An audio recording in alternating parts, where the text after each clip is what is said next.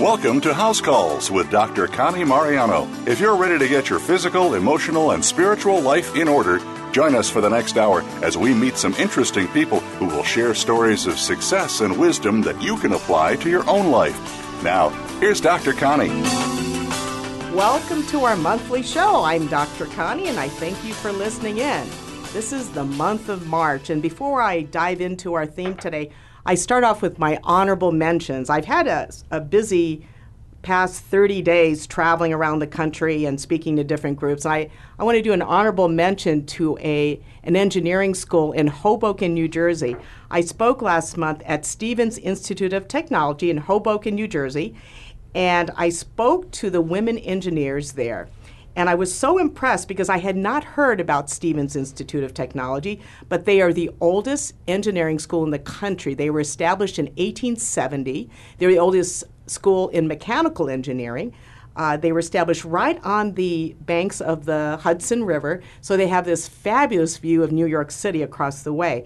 I spoke at the engineering school as part of their Women in Leadership program, and I real I found out that they have among their student body of women who study engineering, about 25% of the student body are women who study engineering. And then if you look at the women faculty in engineering, it's about 30%. And that is actually consistent for, with what we see in other universities. The other thing that impressed me about this school was the rate at which they place their students upon graduation. When these students graduate with their engineering degree from Stevens Institute, they about 96% of them have jobs waiting for them.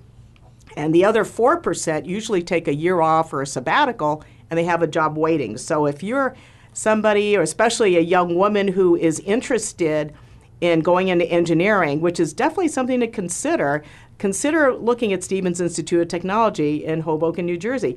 I, I, I spoke to their uh, college president and I said, well, you know, with all the things you've done with your curriculum and the students here and the success, you ought to be considered the second miracle on the Hudson after the first miracle being Captain Sullenberger, who landed his plane there uh, a few years ago. I also want to wish today a happy birthday to Dr. Julia Nay, who's been a guest on our show several times. She is celebrating in New Zealand and she's coming back uh, next week, and then she and I will have dinner together. But happy birthday, Julie. Also, March 15th baby celebration is Reiner Zim, who is a dear friend of our family. He is in Goderich, Ontario with his love, Kathy. And so, Kathy, you make sure you take good care of Reiner and have a good celebration. Also, our dear friend John Sullivan in Scottsdale. He's one of my husband John's oldest friends, and we call him the Irish mystic, and so he is celebrating today.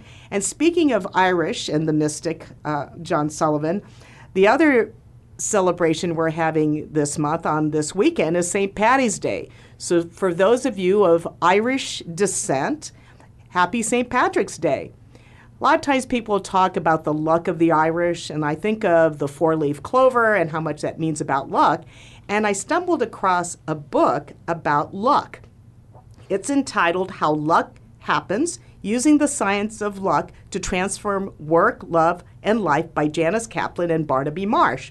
And in this book, they, they describe that luck is a combination of random chance, talent, and hard work, but they really believe that you can control that equation.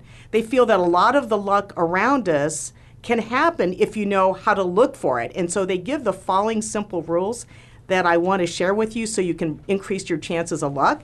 The first rule they say is pay attention. Anybody who seems lucky has that special talent that they tend to pay attention on many levels and they notice opportunities.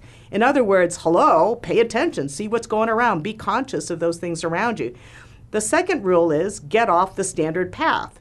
And mathematicians have proven this who study game theory, and they conclude in highly competitive situations, sometimes the best move is often the most unpredictable move. So lucky people are often those guys who are the on the outliers who find a path that everybody else has missed. The other rule they use is change the odds, and we know that random events are all part of life. One way to improve your luck is to keep taking chances, right? uh, Caltech physicist talked about this, and he said you have to keep trying and accepting failure because the more you try, the more likely you're about to get into a hit, no matter what your skill. And that's why I keep playing the lottery, which, by the way, Powerball I think is over 350 million. So you know one of their slogans for Powerball is you, you can't you can't win unless you play, right? So you have to try. The other rule they say is think yourself into being lucky. And there's a psychologist, Martin Seligman, who studies happiness, and he's at the University of Pennsylvania. And he says that if he's if you're looking if he's looking for somebody who tends to consider themselves lucky, the number one ingredient he finds in these people is optimism. He finds that when you're in the midst of a difficult time, you may not see the bright side, but when you have a difficult time, it can shake up your complacency and inspire you to take risks that can lead to unexpected good luck. So, good luck on that, folks. Think about that. Today, as I said, is March the 15th. I, for many years, have called it, uh, oh, beware the Ides of March. Now, where did that come from? Well, if you look in the, you know, Wikipedia or encyclopedia in the old days, the Ides of March, March 15, is the day on the Roman calendar that corresponds to this date. It was marked by several religious observances and was notable for, for the Romans as a deadline for settling debts.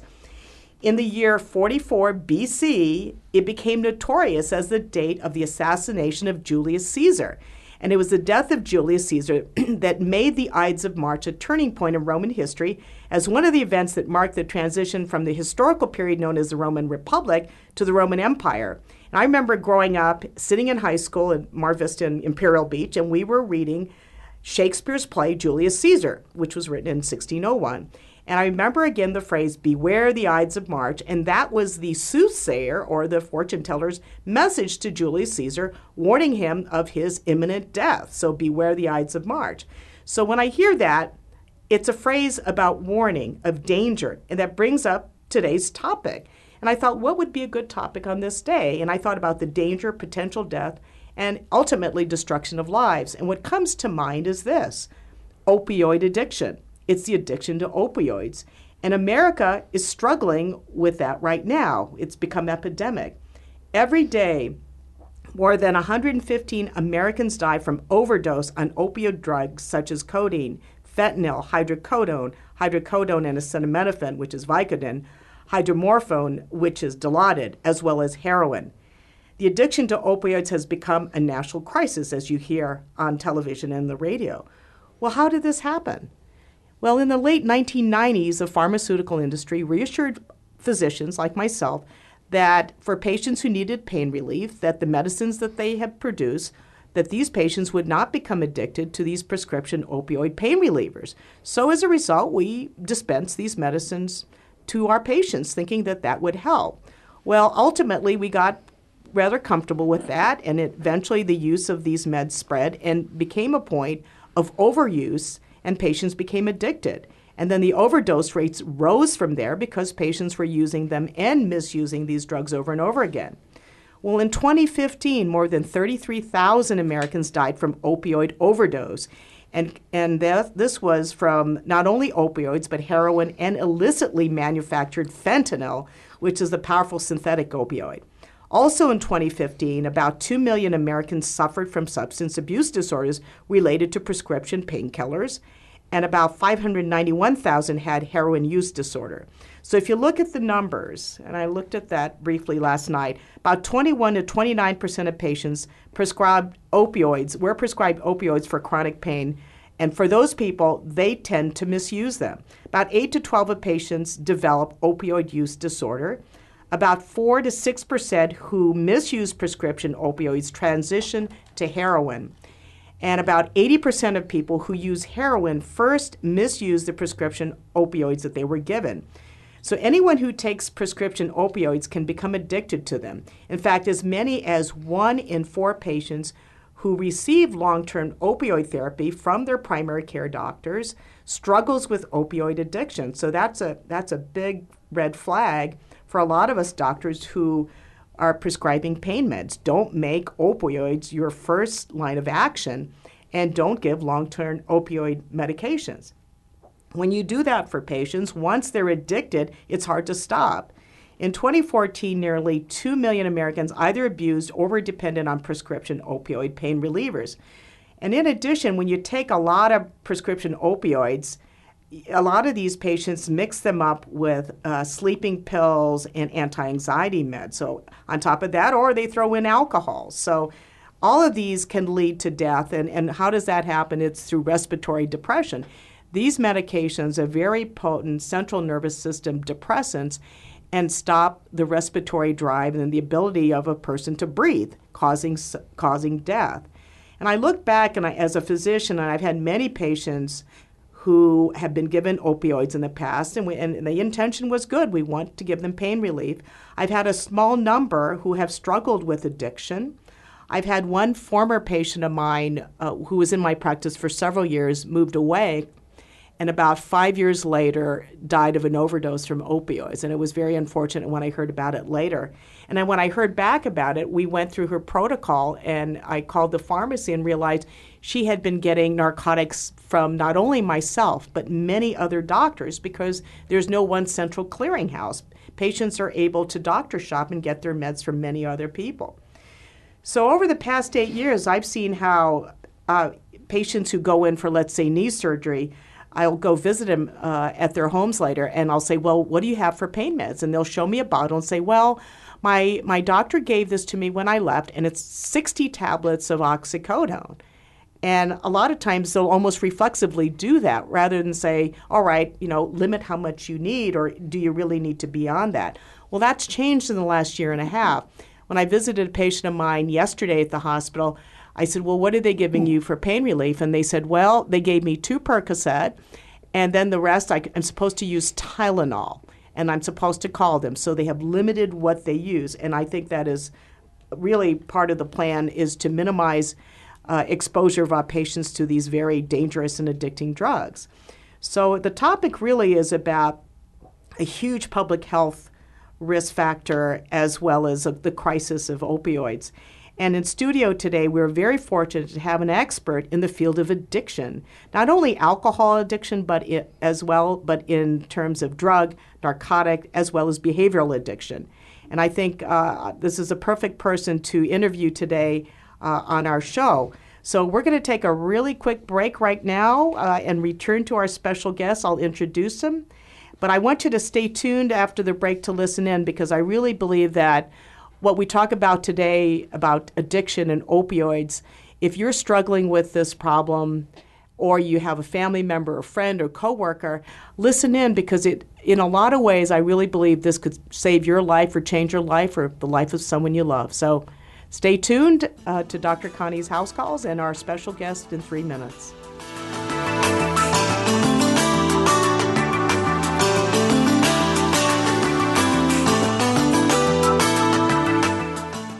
Become our friend on Facebook. Post your thoughts about our shows and network on our timeline. Visit facebook.com forward slash voice America. Who's your doctor? When I was looking for a doctor, I thought, which person gets the best care of all and whose doctor's credentials are the most carefully reviewed? Well, the answer was obvious. Who looks after the President of the United States? My doctor is the doctor who has taken care of three presidents and their families. Dr. Connie Mariano. I've heard about her. She's board certified in internal medicine and has been practicing medicine for over 30 years. She was at the White House for over nine years and traveled everywhere with the president. Dr. Connie is available to me 24 hours a day, seven days a week by email, cell phone, or Skype. And when I see her in her private office in Scottsdale, she and her staff always treat me like I'm the president. I'm going to call her office now and join her practice. Dr. Connie Mariano. This is the doctor American presidents and their families have trusted with their lives, and I trust you with mine. For information about Dr. Connie Mariano's private practice, you need to visit drcmariano.com. Are you ready to live younger, longer? Andrew and Aaron Stevens with Apply Everyday Health are partnered with a 100 year old company to help you build health through natural approaches. Our scientists believe that the key to a healthy lifestyle lies within nature. By using ingredients proven to be safe and effective, our products provide nutrition guaranteed to change your life in a positive way. To find out how you can get the same top of the line vitamins taken daily by Olympic athletes, astronauts, and the White House doctor herself, visit applyeveryday.com. How do you define work? Is it that mundane Monday through Friday place that seems to be sucking a third of your life out of you? Or have you made it a place of personal fulfillment, achievement, and purpose? If you are looking to make your work life the latter, tune in to Working on Purpose with Elise Cortez. There are all kinds of inspiring work life stories told by people who have made work something to look forward to every day. Working on Purpose can be heard every Wednesday at 6 p.m. Eastern Time, 3 p.m. Pacific on Voice America Empowerment. If you think you've seen online TV before, let us surprise you. VoiceAmerica.tv is online now. The leader in live internet talk radio has done it again. Multiple channels, a state of the art viewing experience, live and on demand programs streaming 24 hours a day. It's exactly what you want, when you want it. VoiceAmerica.tv. From health and wellness to business, sports, and everything in between. Discover our new world. Visit VoiceAmerica.tv now and experience the future of online television. VoiceAmerica.tv. Friend us on Facebook to keep up with what's empowering the world. Voice America Empowerment.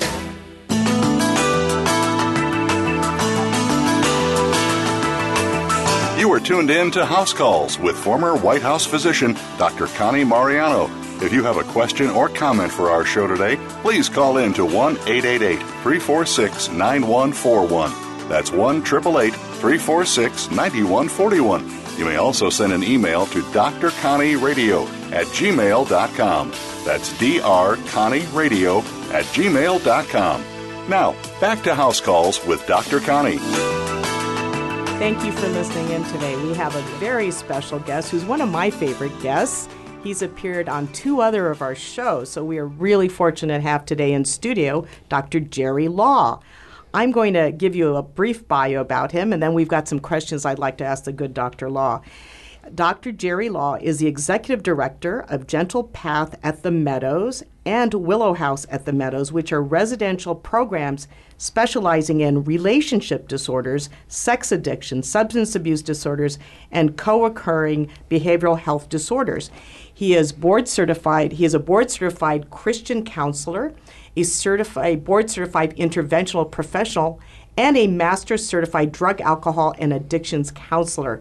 Dr. Jerry Law, and I'll call him Dr. Jerry, he brings compassion and a first hand understanding about how critical, critical it is to break the cycle of addiction in the professional world as well as within the family.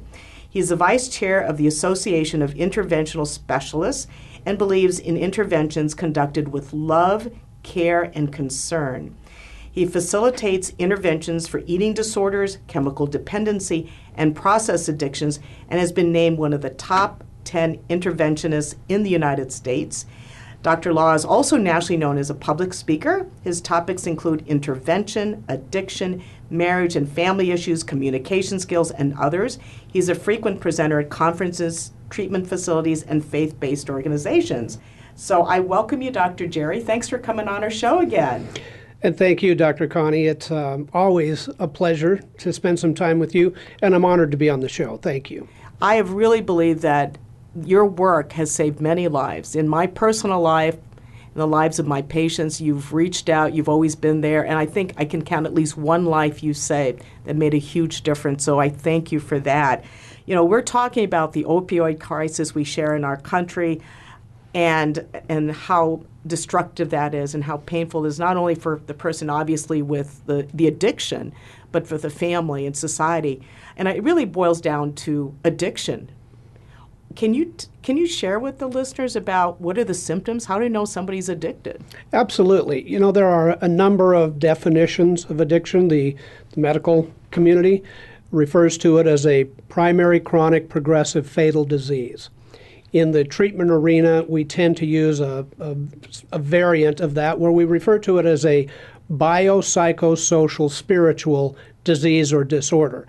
And I'll come back in a minute and talk a little more about that. But I think one of my favorite definitions is from the late John Bradshaw. And you won't find this in the ICD 10 or the DSM 5, but I really like it because John said an addiction is a pathological relationship with any mood altering experience that has life damaging consequences. That's a great definition. It is, and, and it's one that, that we can embrace in our, our in our day to day life and not have to have a, uh, you know, an MD or a PhD to understand it. You know, I, I have s- struggled as a physician with patients who are in huge denial, and we'll, we'll go into those. For example, I see a lot of alcohol addiction in my practice. These are people who are very affluent, mm-hmm. and their drug of choice is alcohol. And they say, well, that's part of my social life. And we've had some who've really harmed themselves physically as well as their family, as well as financially.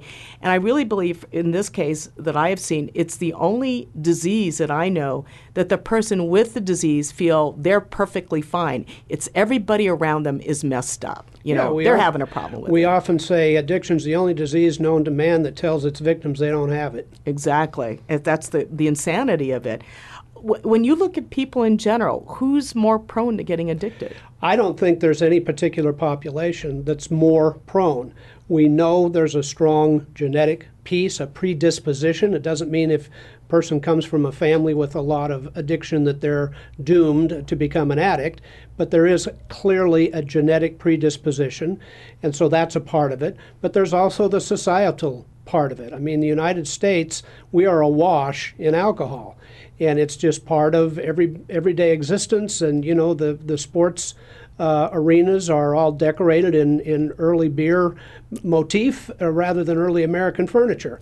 So it's it's I in my opinion and my experience is there's not a particular group of people more prone to it. Now we might see alcohol more with a certain group than we will see heroin, but overall addiction it's a it's an equal opportunity killer. Well, you know, I think uh, thought about St. Patty's Day, right? Right. What do people think about St. Patrick's Day? You know, leprechauns, but they think of going to the pubs. They think Sure. of drinking, Having the green beer. having the green beer. When someone is addicted, I mean, what are you talked about the signs and how that influences it? You know, people around there.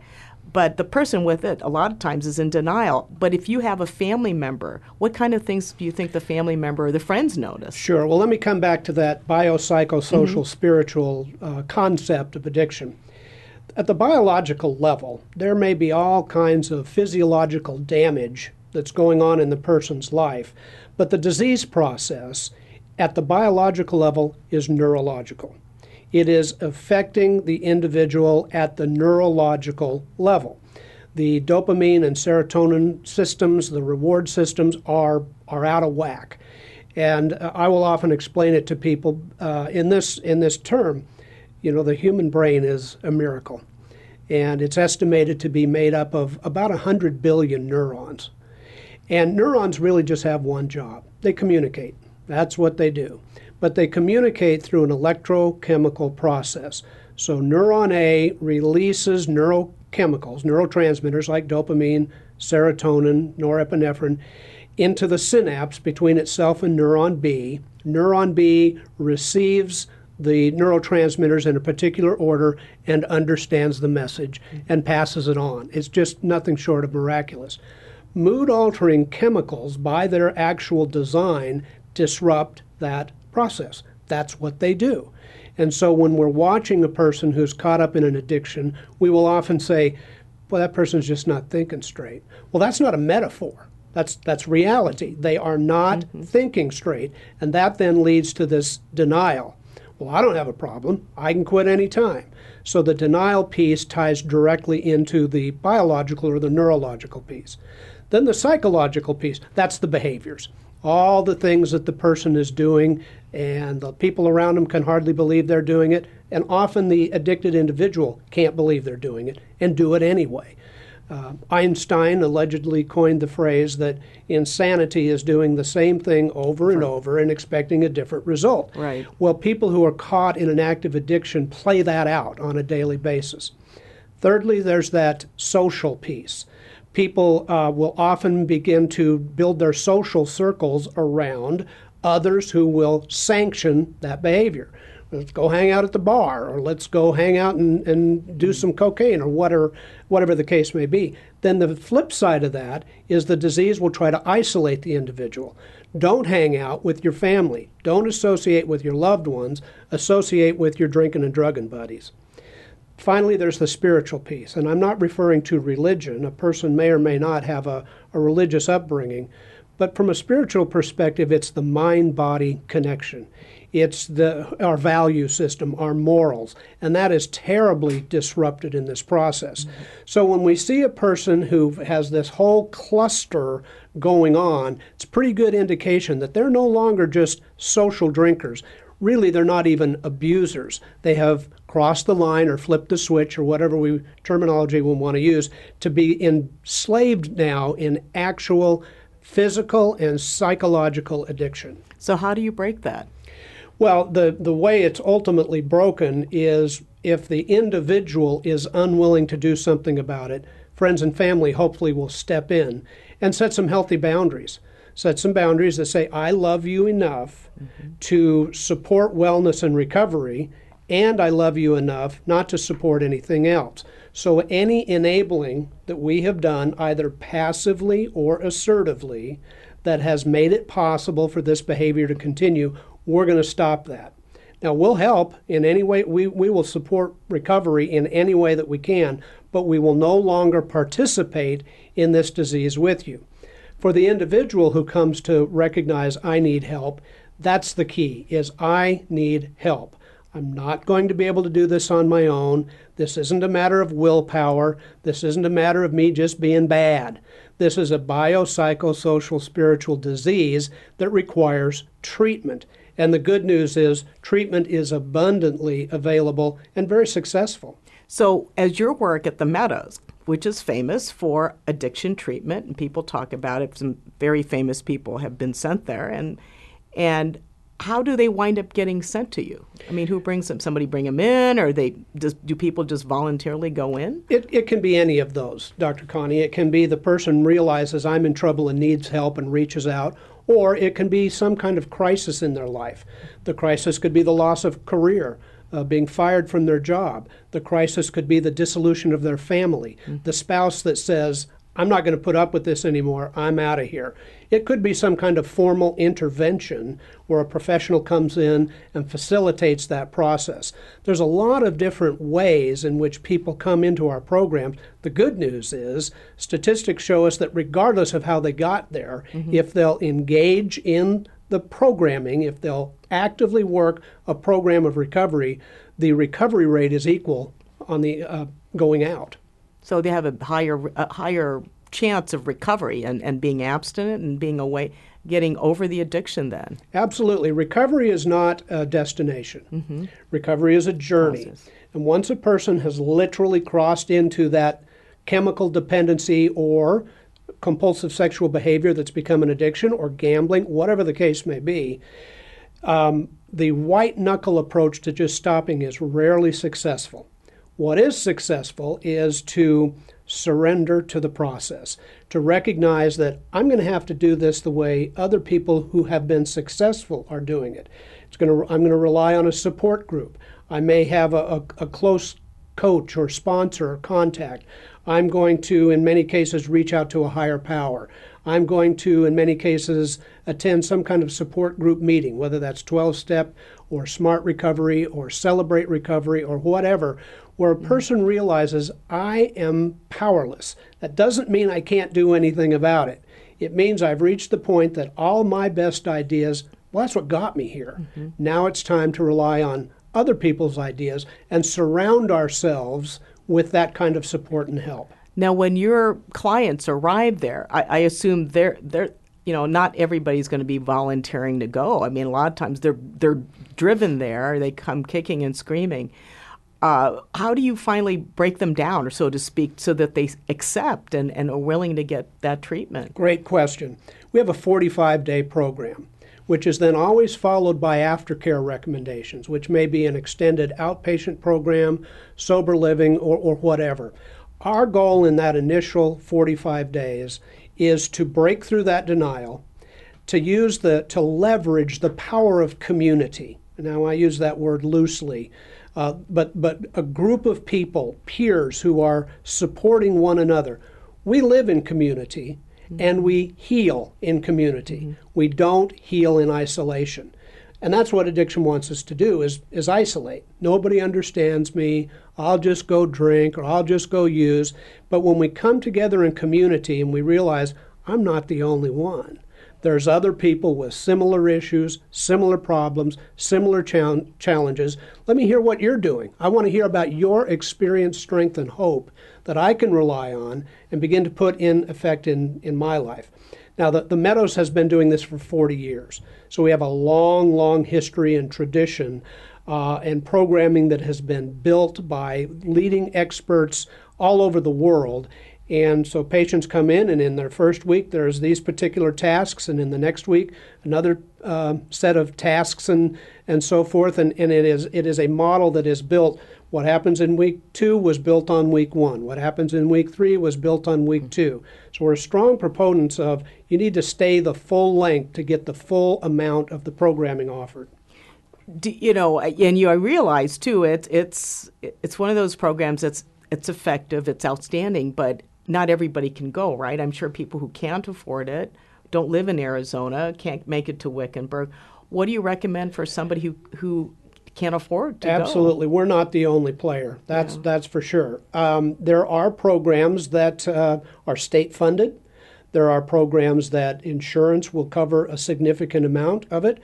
I've known people who have who have successfully transitioned to recovery through 12-step programs, uh, a sponsor, and perhaps some outpatient therapy with a qualified and trained addiction specialist. My belief is the longer a person can stay in the highest level of care, the better their outcome is going to be. But we also know not everyone can afford that.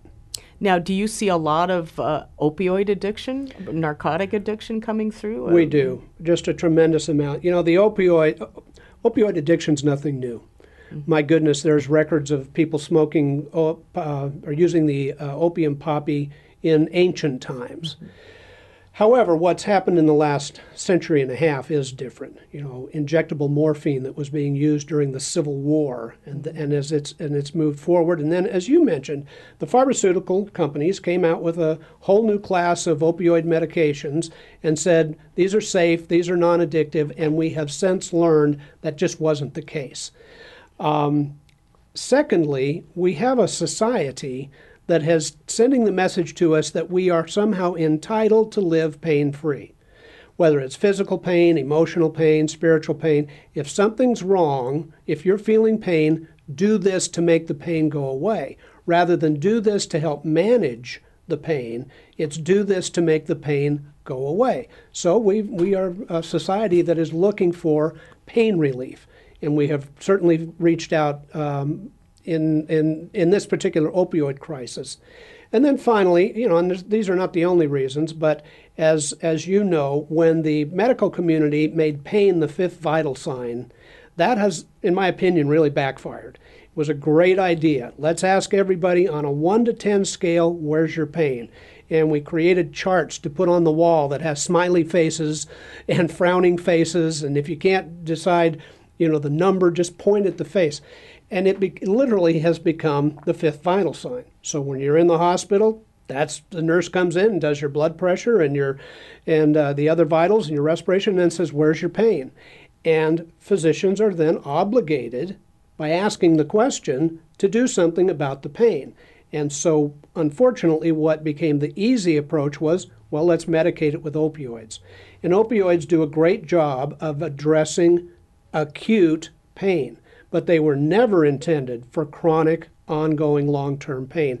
And we've, we've really created a mess. And it's a struggle. As, as a physician, I have patients who come in with chronic pain. And that's the hardest thing mm-hmm. because you're trying to isolate. I want to make sure I don't miss anything, that I treat them appropriately, I get them to the right people. And I have people that we monitor how much they take, but whatever I prescribe, they can go to another physician or an ER and get it's the same prescription. And right. there's nothing we have in this country that will centralize and say, all right, this patient has already three prescriptions from one provider. I had finally one pharmacist called me about my, my patient who was was struggling with that and said, "Are you aware that this patient has two or three prescriptions from the foot doctor, the uh, orthopedist, and you for a pain medicine. And I said, I never knew that. We don't know those things. That, and now they're limiting how much we prescribe, and I think it's great that we monitor it.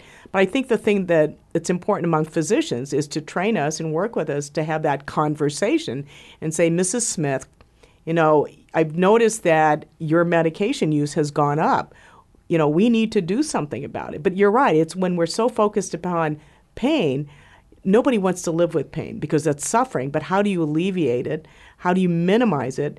And then that's that spectrum between alleviating the pain versus being totally sedated. Like some people live in this Mhm. state of total sedation, trying to find euphoria. And, and that's, I think, the challenge. Agreed. And unfortunately, now as we are as a society beginning to um, ratchet down a little bit on the um, prescription of these opioids, people who already are addicted can't get the amount of prescription opioids they've been accustomed to, so they turn to heroin. Mhm. It's cheap, Cheaper. it's readily available, and it is deadly. Yeah. So now we have people who are not only addicted to um, opioids, but addicted to heroin.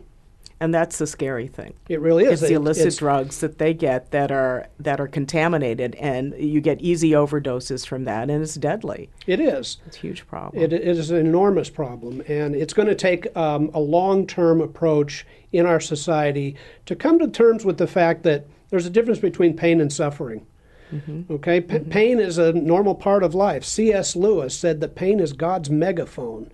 It's one of the ways of getting our attention. Pay mm-hmm. attention to this. This is mm-hmm. this hurts. Mm-hmm. There's a difference between pain and suffering. We don't have to suffer. We can figure out ways to manage pain that don't lead to suffering. Excellent. Totally agree.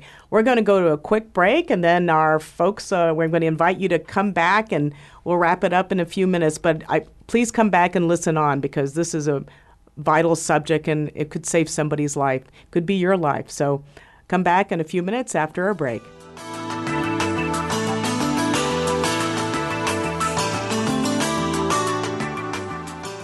Think you've seen everything there is to see in online television? Let us surprise you. Visit VoiceAmerica.tv today for sports, health, business, and more on demand 24 7. Are you ready to live younger, longer? Andrew and Aaron Stevens with Apply Everyday Health are partnered with a 100 year old company to help you build health through natural approaches. Our scientists believe that the key to a healthy lifestyle lies within nature. By using ingredients proven to be safe and effective, our products provide nutrition guaranteed to change your life in a positive way.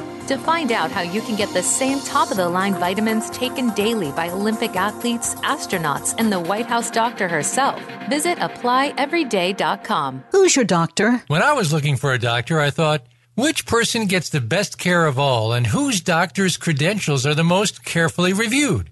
Well, the answer was obvious. Who looks after the President of the United States?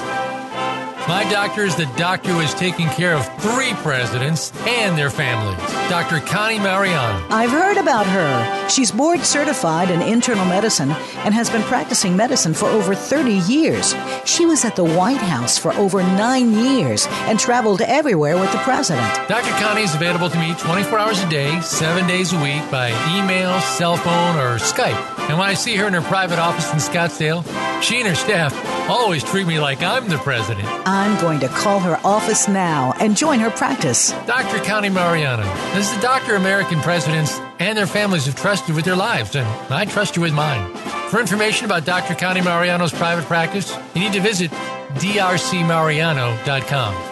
We all have unique experiences and outlooks when it comes to leadership and team building, yet sometimes we clash, even when trying to achieve the exact same goals. Check out Unleash Your Inner Goldilocks How to Get It Just Right. Your host is Dr. Cass Henry. A shared journey equals success, and every human interaction has the power to achieve this success by working together. Tune in every Thursday at 4 p.m. Eastern Time and 1 p.m. Pacific Time on the Voice America Empowerment Channel. Have you friended us on Facebook yet? Why not? Just go to facebook.com forward slash voice America or search for the keywords voice America. Once you are part of our Facebook network, you'll receive daily messages about what's happening with our shows, this week's featured guests, and new happenings at the Voice America Talk Radio Network. And you can add your voice to the always active discussions on our wall. Just go to facebook.com forward slash voice America or search for Voice America. Follow us on Twitter for more great ideas at Voice America Empowerment.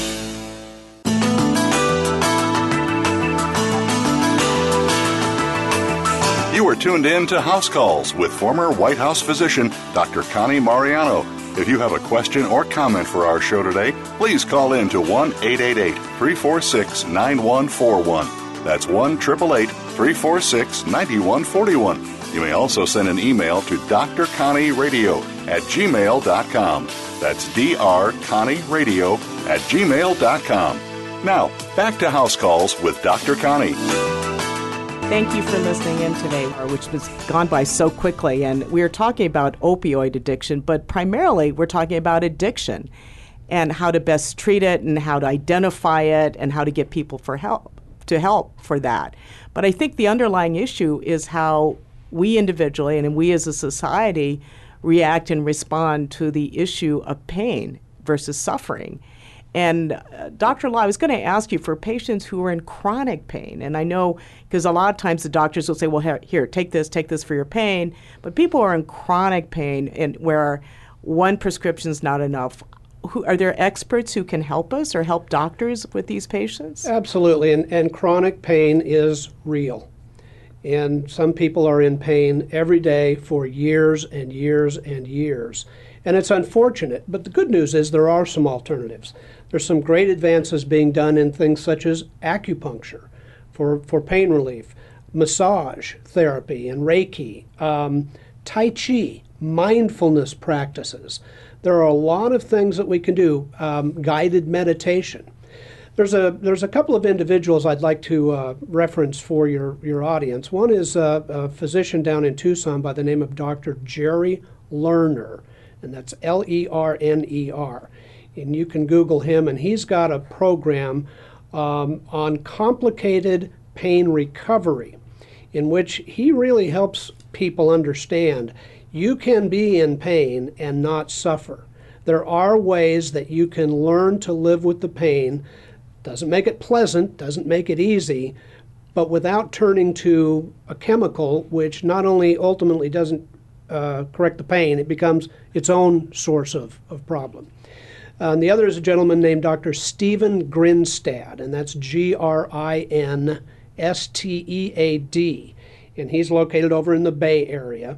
And again, has a terrific model on learning how to live with, manage pain, with opioids being the absolute last line of defense rather than the first. Great. So Google those two uh, individuals, and you'll be able to get lots of great information on their websites. Excellent. That has really helped a lot, I think, for physicians out there. And if any of you listeners are struggling with your pain control or noticing you're needing more and more pain medicines, go to your doctor, ask for help, Google these specialists, Google the Meadows, ask for help. Is, you know, there's one thing to be suffering, but to suffer alone is, is so difficult. I, I want to thank Dr. Jerry. I, I know our hour is almost up. I want to also add an aside here because what you do in your day job is you save lives and you deal with very sad subjects in a lot of ways and you bring light to it and you help so many people. Can you share briefly what you do that inspires you? There's another hat you wear or another collar you wear that I think is very significant. Well, thank you, Dr. Connie. As you know, uh, my wife and I also have a, well, really her business and, and I'm her employee, in which we have the privilege of of performing marriage ceremonies, wedding ceremonies. And as you know, we were honored to perform the, the wedding for your son, Andrew. And it's just been a delight. And, and so, you know, as working in the arena of addiction and so forth can be daunting and can be exhausting. So, for my own uh, personal well being, I do practice some of the very things that I was mentioning and, and make sure that I have outlets that are uplifting, things that I can do in my life that bring joy and peace and happiness, and that's a delightful part of my life. Well, that's a great prescription. I I look at what I do every day in my day job, and I work with people who are who are dying. I mean, the, uh, from the majority of my patients, I am their last doctor, and I've got some who with cancer and heart disease and who are debilitated and with dementia. And it's very sad. And what uplifts me is writing. That's my outlet, writing Mhm. and speaking and being creative. And as we're talking on that topic, I, I want to plug a book of a dear friend of mine, famous author, Dr. Oh, actually, I was going to give him a doctor title. Title Brad Meltzer is the author. He's come out with his latest book entitled The Escape Artist, and he is a New York Times bestselling author. I met Brad a couple years ago at a at a thriller convention in New York City. What a great guy! He's he's humble. He's kind. He's so bright and creative. He's researched his topics uh, thoroughly. He's written many bestsellers.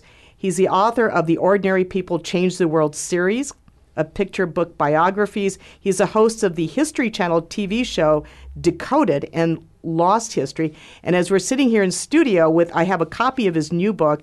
Uh, Dr. Jerry Law uh, mentioned to me that he's uh, listens on tape to Brad Mel- Meltzer's books, and actually Brad is having a book signing today at the Poison Pen here in Phoenix. I, if I, I don't think I can make it over, Brad, but I'm going to plug your book, and I tell people to go out and, and buy it. It's going to come out as the uh, another New York Times number one bestseller for this week. So congratulations.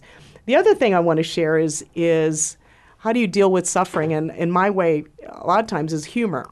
I was having a rough day the other day, and one of my dear friends, Ananda Roberts, who is very creative, successful businesswoman, pulled up to my office and said, "I have a gift for you."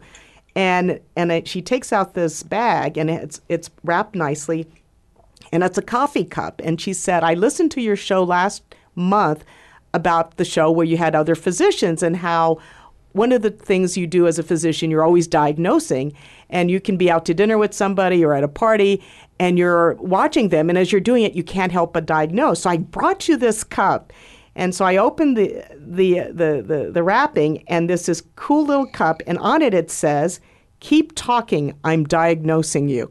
So I, I told her it was a perfect gift. I, I had it on my desk this morning when I was doing a physical, and my patient looked at it and says, I know, I know you're trying to diagnose me. Sometimes you just can't turn that off, right? You can't help but look and go, hmm, start diagnosing it. I think we're sort of caught in that pattern, this the way your your mind works. And I said, why can't just in, enjoy and look around you and and not have to diagnose and fix everybody, but you just have to deprogram yourself. So our hour is almost coming to close. Uh, anything else you want to share, Dr. Law, before we sign off for the, the No, month? The only thing I would share, Dr. Connie, is if you are struggling or if you know someone who is, help is available. So reach out. For yourself, reach out to a, a therapist, reach out to someone who's trained in that arena. For a family member, uh, if you need to reach out to a, a professional interventionist to get that guidance and help, do it. Help is available. Thank you so much. And those those words can save somebody's life. I really believe so. So thank you for listening in to our monthly show on the Empowerment Channel, Dr. Connie's House Calls. Uh, we invite you to come back next month. We've got another great show ahead, and I wish you joy and peace and, and gratitude in the month ahead. So God bless you all. Take care.